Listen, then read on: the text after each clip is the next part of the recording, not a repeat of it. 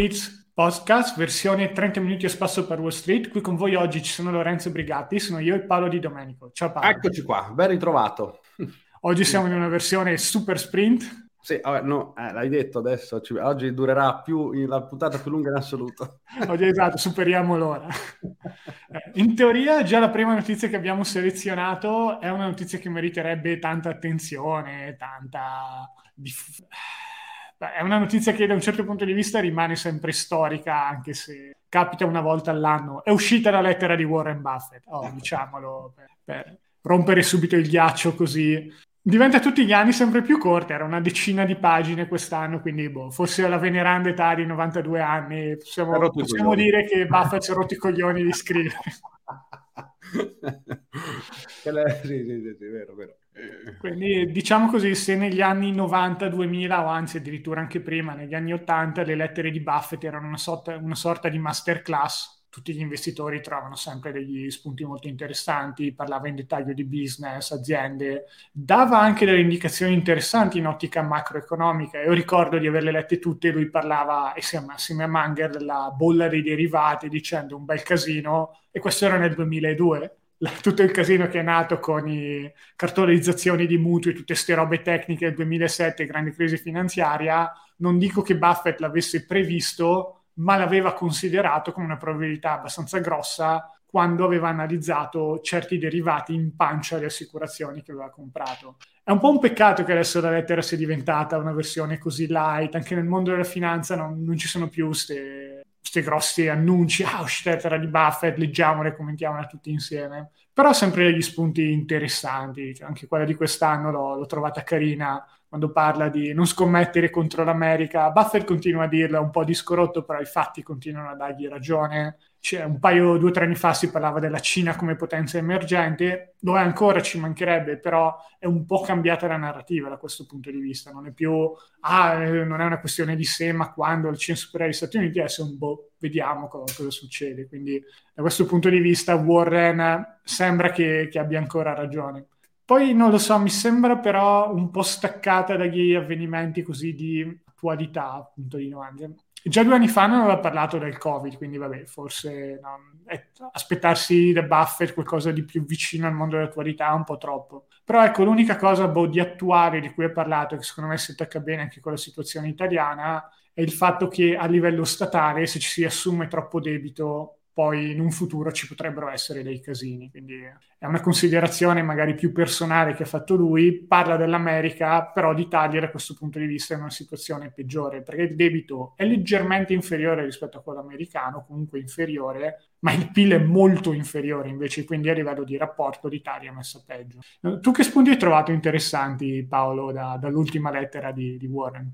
Ma eh, non molti, nel senso che sì, come dicevamo prima, forse si è rotto un po', si è rotto un po le balle dopo, dopo 50 anni che è lì sul pezzo, sai. Sul discorso dell'America che facevi prima, sì, mh, mm, diciamo che eh, ci sta non scommettere contro l'America. Eh, Sai che non lo so perché... Nel lungo periodo, ecco. Eh, eh, eh, poi sai, dipende poi cosa intende lui per lungo periodo, avendo quell'età lì. Eh, lungo, periodo, lungo periodo probabilmente lo, lo, io, noi auguriamo che lo veda anche lui, che arrivi a 110 anni, nel lungo periodo lo vedremo noi probabilmente. Su questo discorso dell'America sono un po' così pensieroso nel senso che ci sono gli ultimi avvenimenti che stiamo vedendo, soprattutto a livello di geopolitica, a livello di, di assetti che stanno cambiando in giro per il mondo, eh, credo che cambieranno parecchie cose. Difficile adesso dire quale potenza emergerà e fai fatica, questo perché ci deve interessare, perché noi sottolineiamo sempre il discorso della diversificazione.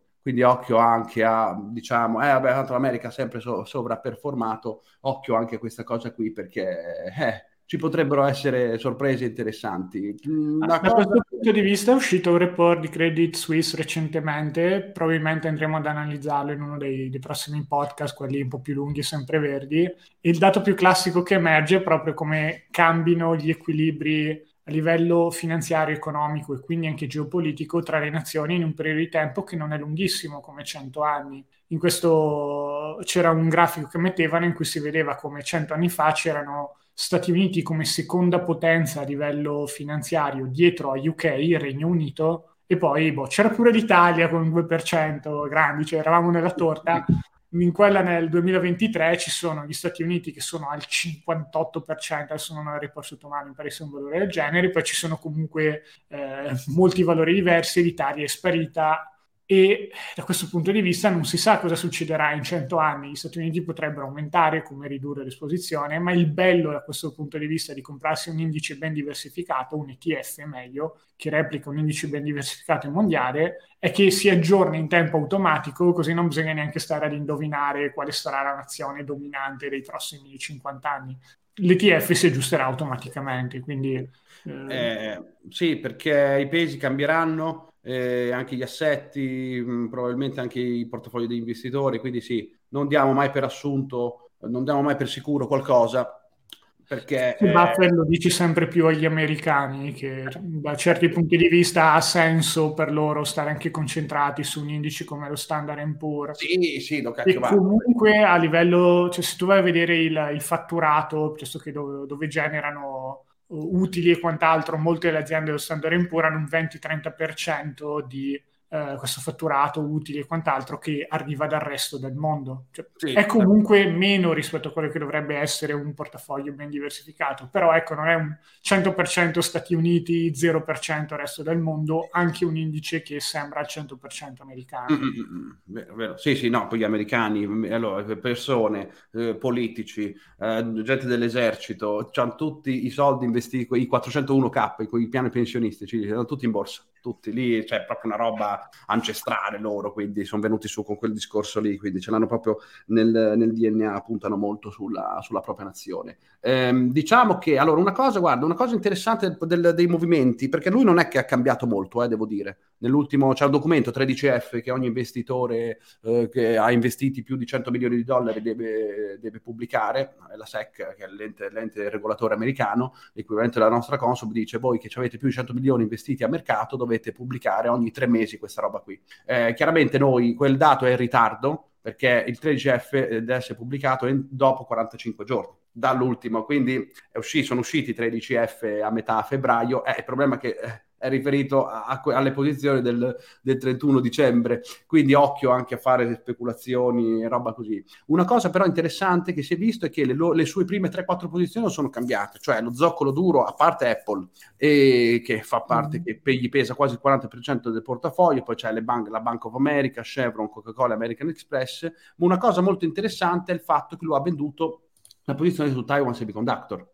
Lui acquistra- l'ha acquistata già nel, tra il secondo e il terzo trimestre e poi se l'è venduta nel quarto trimestre, probabilmente in profitto. Strana questa cosa, sia per la, il titolo, il titolo in sé, perché comunque è un titolo tecnologico, quindi evidentemente forse non l'ha comprato lui, mm. ma forse è un po' come Manger, che comunque ha, mh, che aveva investito in Alibaba e l'ha, l'ha, definito come il suo più grande errore di investimento della storia. Questa campagna... Doveva dirmelo prima Charlie Munger, maledetto. La, la, chiamiamo la campagna della Berkshire, la campagna d'Oriente, e gli è andata male. È andata male la campagna d'Oriente, ma no, mica tanto, nel senso che poi si è investito, Buffett ha anche investito in Bid, lì, quell'altra compagnia della Madonna automobilistica eh, cinese, lì ha fatto il botto. Però al netto di questo, interessante su Taiwan, vai a capire adesso se sanno qualcosa, e nel senso anche loro magari eh, sono timorosi di questo discorso qui legato a le tensioni Cina e, e, e Taiwan oppure, oppure, l'ha fatto così come diversificazione di portafoglio cioè è strano diciamo, eh, per, diciamo vabbè, è una posizione piccola qualche miliardino eh, non, è non, è confrontabile a quella che sì, ha era il 2-3% no. parli di Taiwan o di ma ho visto che era Taiwan. Baba di Manger era il 2-3% dei suoi investimenti. Quindi. Sì, non è neanche quello, capito? Però è interessante che Buffett abbia fatto questo movimento che l'ha, che l'ha, sganciata. Ma se guardi il mercato dei, dei, semiconduttori, è un mercato che effettivamente davanti a sé ha praterie. Eh, il problema è che c'è, c'è questa spada di Damocle, eh, che è quella tensione tra, tra Cina e Taiwan, che non si sa quando, quando esploderà e forse avranno hanno qualche informazione. Non lo so, eh, adesso attenzione. Non è che lo... Io ho sentito qualche value investor che ha un podcast molto interessante ed è questo effettivamente un gestore di un hedge fund Ehm, si chiama Focus Compounding, mi pare, il, mm. E lui diceva, parlava appunto del settore dei semiconduttori e diceva che è esageratamente ciclico, quindi anche chi ha un approccio più da value investor, anche come Buffett, è più probabile che ci guadagni entrando e uscendo piuttosto che sì, tenendo sì. per il lunghissimo periodo, perché hanno veramente dei cicli molto con picchi e valli molto ampie, si presta un po' più a un trading, forse non è la parola corretta in questo caso, però comunque un qualcosa che sta a metà tra il trading e l'investimento. Eh, Questa era un po' la sua idea, se Buffett o i suoi luogotenenti, che sono un po' tutti dei paladini del value investor, si comportano così, forse c'è un fondo di verità allora. Vediamo, vediamo, il tempo, il tempo ce lo dirà. Dai, via, via. Time will tell. Come, dov'è che l'ho sentito? Vabbè, è la traduzione in inglese, non è che, non è che mi sono inventato. Eh, poi ci sono anche i mungherismi che sono carini quest'anno. Eh, secondo me c'è una frase che ha detto Manger, Buffett l'ha citata nella sua lettera, che in questo periodo è importante da tenere a mente. Cioè la, la, pazienza si può imparare, avere una lunga capacità di attenzione, di concentrarsi a lungo su una cosa è un enorme vantaggio. Mm-hmm. Quello è vero, sì, e infatti la lo vediamo. Nell'età del tutto e subito riuscire a rimanere concentrato, anche solo con tutti questi social che portano via la nostra attenzione, avere qualcosa che ci aiuta a dare un obiettivo e stare concentrati può davvero fare la differenza, anche sia in altri ambiti, carriera piuttosto che relazioni.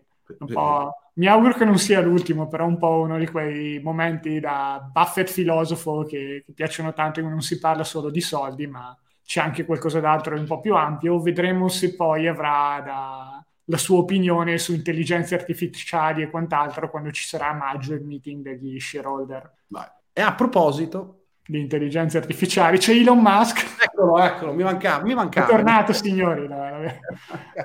Dobbiamo togliere il nostro bollino podcast Elon Musk free che avevamo tenuto per, per un paio di mesi. È tornato e stavolta con un'idea interessante, quindi per me che non sono proprio il più grande fan di Elon Musk, è già una cosa positiva. Sta parlando di... Uh, creare la sua intelligenza artificiale, non sua, però di crearne una che a suo dire è aperta a tutti. Lui inizialmente era socio di OpenAI, non mi è chiaro se lo ancora ho cercato qualche informazione, ma no, non è proprio chiarissimo. Fondatore.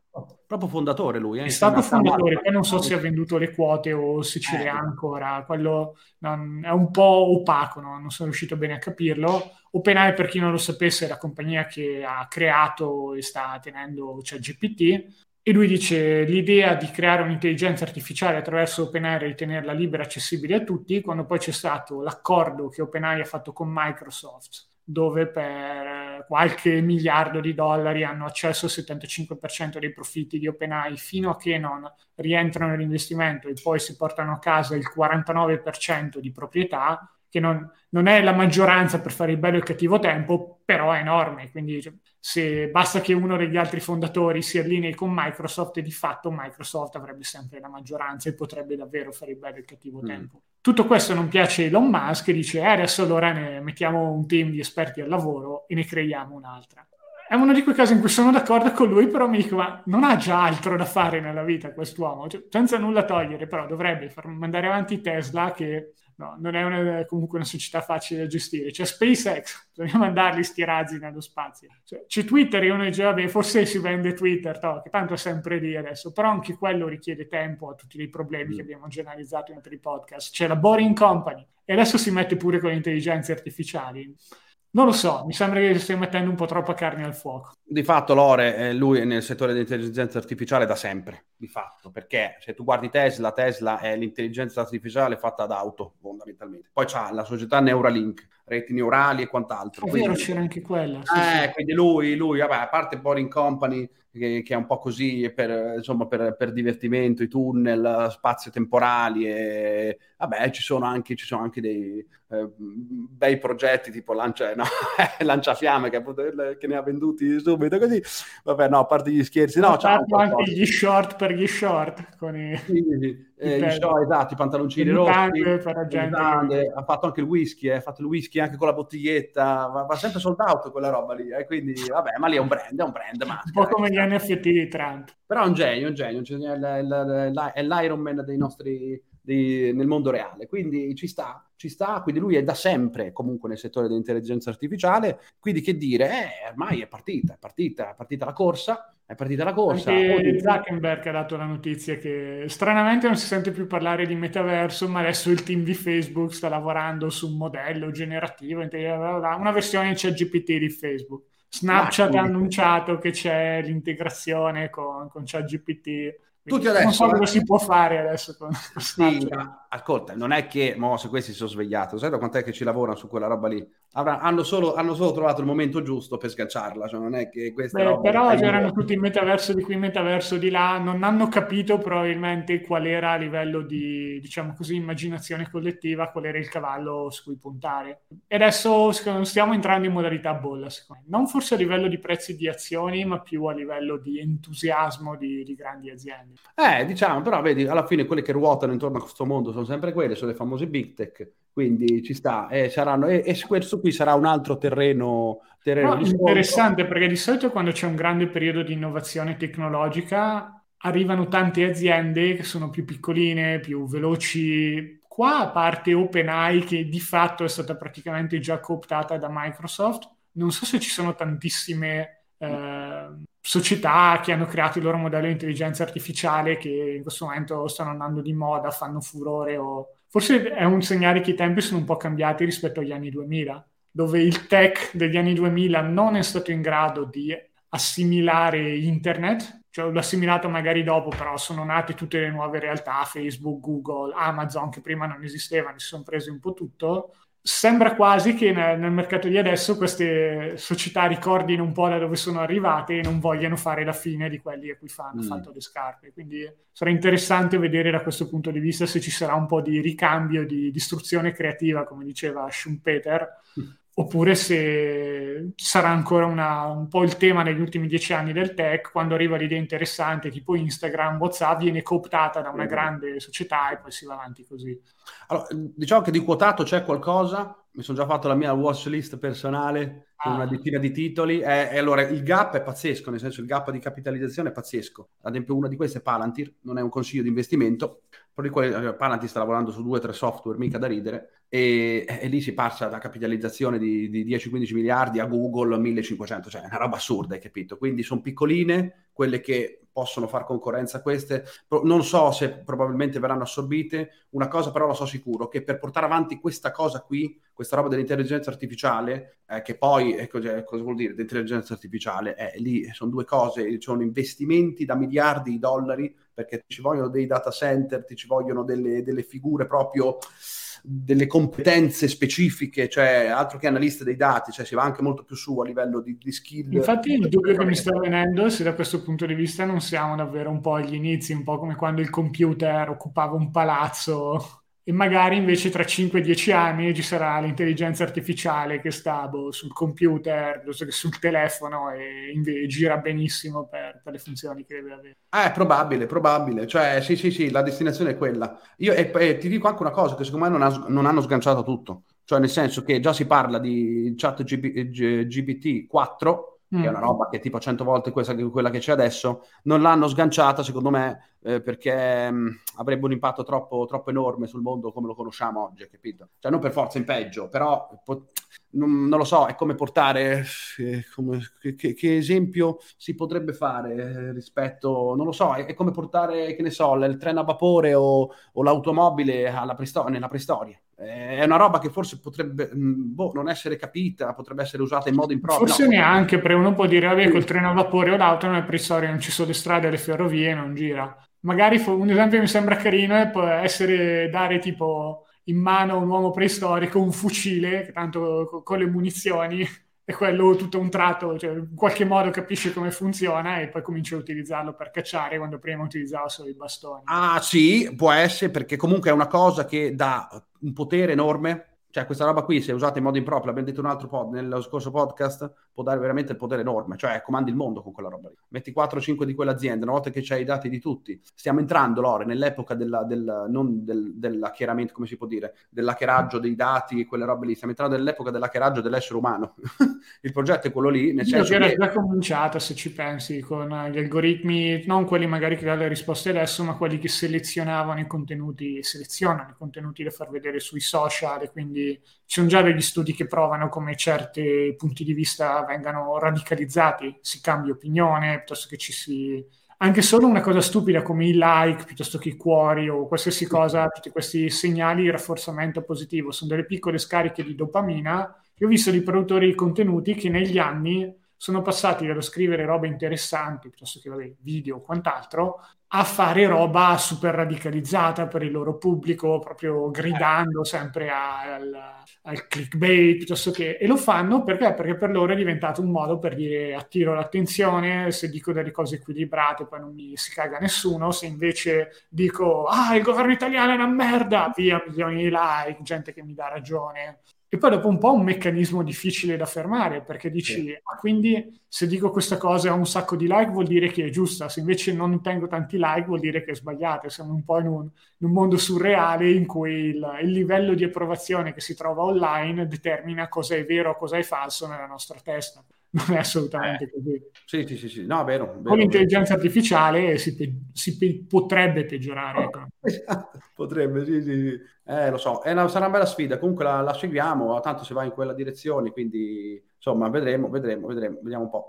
Assolutamente sì. E in più possiamo andare all'ultima notizia di oggi, Michael Burry ha comprato azioni dopo aver twittato di vendere tutto. Okay? Questa è una notizia di un paio di settimane fa, però quando l'ho scovata no, non potevamo non, non andarla a riprendere perché effettivamente è, è, una notizia che a me lascia sempre un po' perplesso quando vedo mm. questi investitori attivi che dicono di fare una cosa e poi fanno esattamente l'opposto. Cos'è stata la questione? Burry Uh, un po' di tempo fa avevano fatto un tweet criptico sul suo account Cassandra, che, dove lui poi cancella tutti i tweet, quindi c'è anche un archivio che lo segue. Aveva scritto sell, vendere, non si diceva cosa, non si diceva come, perché, però boh, era stato un po' vissuto come il classico orologio rotto che continua a segnare la stessa ora al di là del momento della giornata, però noi dice vabbè, magari se ci crede ha fatto delle operazioni in questo senso, ha aperto delle posizioni short, comprato delle opzioni put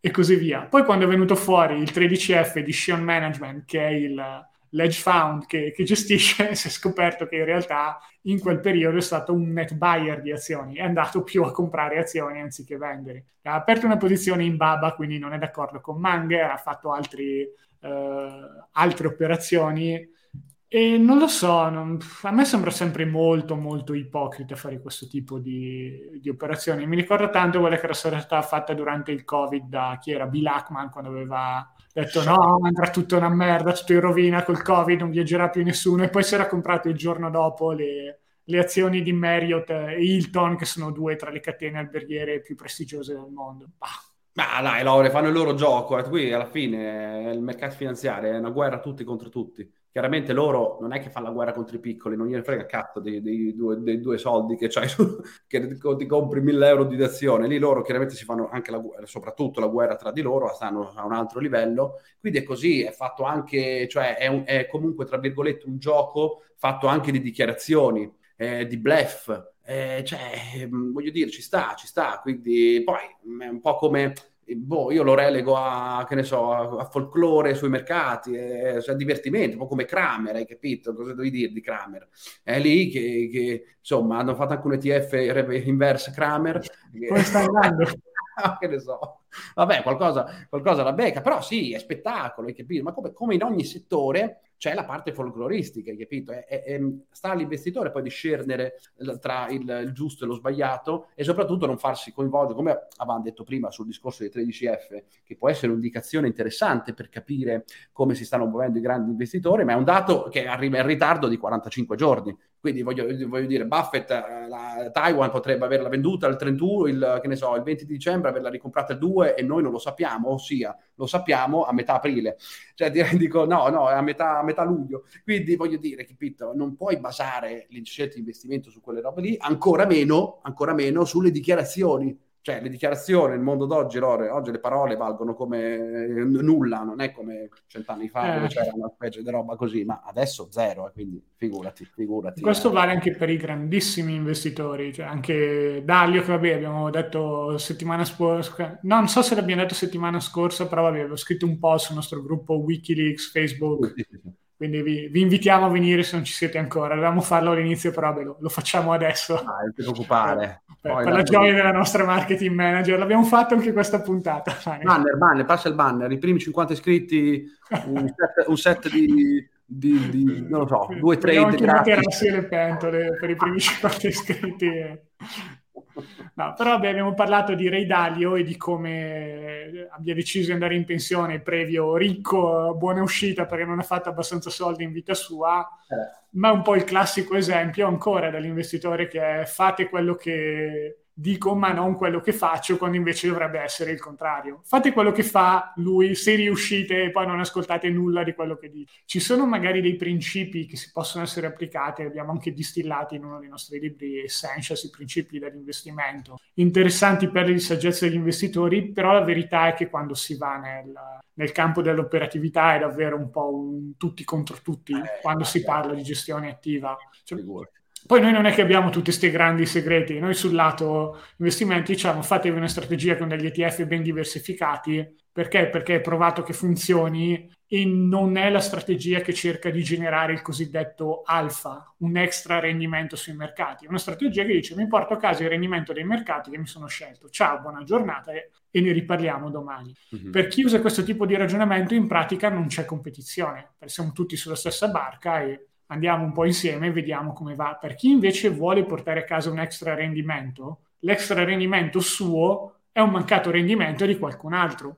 E possibilmente di solito di quelli che ascoltano troppo quello che dicono i grandi investitori di fare i grandi investitori finanziari, compra questo, vendi quell'altro, mm perché delle volte secondo me dovrebbe comunque essere una pratica punita, non mi piace, dovrebbe eh. essere perlomeno o vietato o regolamentata. Da questo punto di vista, tanto di cappello a Buffett che ha sempre detto, guardate, eh, tutto quello che noi ri- riteniamo importante come processo di investimento in Berkshire è qualcosa che non vogliamo divulgare, perché mancheremo di rispetto agli azionisti di Berkshire, che sono le persone a cui rendiamo conto. Non ho mai visto Buffett in anni e anni di carriera fare sti pump and dump.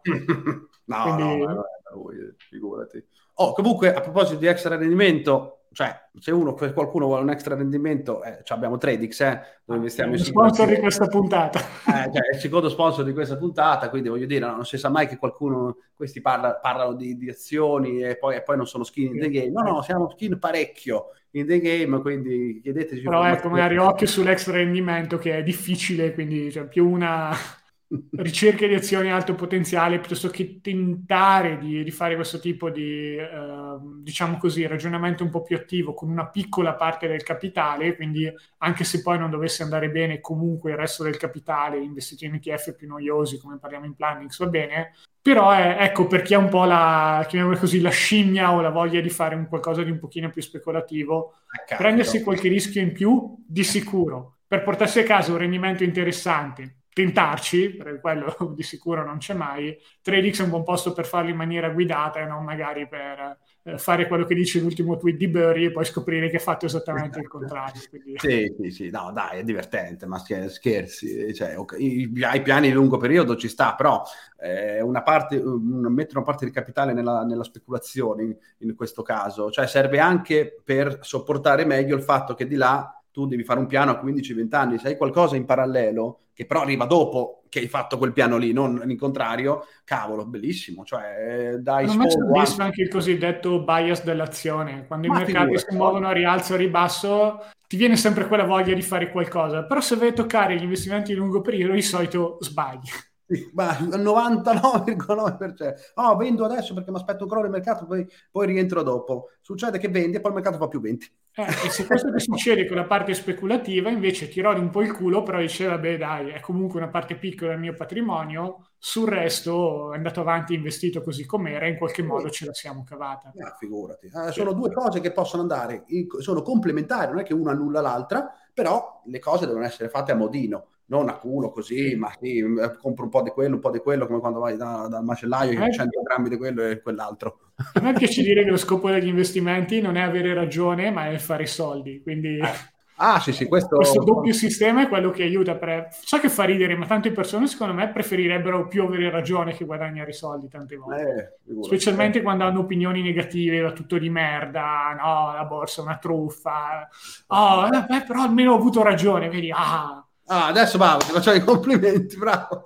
L'unica cosa che deve dare ragione, Lore, è il saldo del conto corrente. Finito. Se esatto. quello aumenta a fine anno vuol dire che c'è avuto ragione per forza. E con questa massima... Lato investimenti, mi raccomando, non vogliamo fare sì. troppi materialisti, però cioè, investimenti è quello il... È quello il nome del gioco. Siamo qui per quello. Dai, dai, Lore, via, via, via, via così. Adesso vediamo un po' come finiranno queste cose, ci aggiorniamo poi più avanti. Tanto noi una volta a settimana siamo qui che seguiamo gli eventi insomma, che, insomma, più importanti del mondo finanziario, c'è parecchia carne al fuoco, vedremo insomma, come evolve tutto questo discorso, Musk, eh, intelligenza artificiale, mercati, tassi di interesse, delirio, al delirio, Lore. Quest'anno eh, eh, cioè, arrivano i rialzi dei tassi tra poco, quindi in teoria, con i dati sull'inflazione che sono comunque ancora abbastanza in salita. Si balla, si balla di brutto, signori. Assolutamente. Ah, ce l'abbiamo fatta stare in mezz'ora oggi, quindi è stato davvero corto, no? non è stata una di quelle notizie truffa che... Quarta, quarta notizia, dai, voglio arrivare a 40 minuti. No, no, no, dai, dai, 33, sì, sì, sì. Vai, vai. Tre notizie format insindacabili. Se però ne avete di carine, scriveteci a staff Invest e mettete podcast e diteci la notizia che vorreste andassimo a commentare. Ok, direi che per oggi è davvero tutto. Grazie per essere stati qui con noi. Grazie a te Paolo per essere stato qui e aver avuto questa ottima discussione. Yes. Ci aggiorniamo. ci aggiorniamo alla prossima. Vi aspettiamo sul nostro gruppo Facebook Wikileaks Investimenti e Finanza Personale. Abbiamo pagina Instagram, LinkedIn, siamo un po' dappertutto. Venite a trovarci e se, eh, se vi piacciono valutate i nostri prodotti sponsor del nostro podcast Planix e Trading. Quindi, ok, direi con questo è davvero tutto. Perfetto. Grazie mille ancora e alla prossima. Ciao a tutti.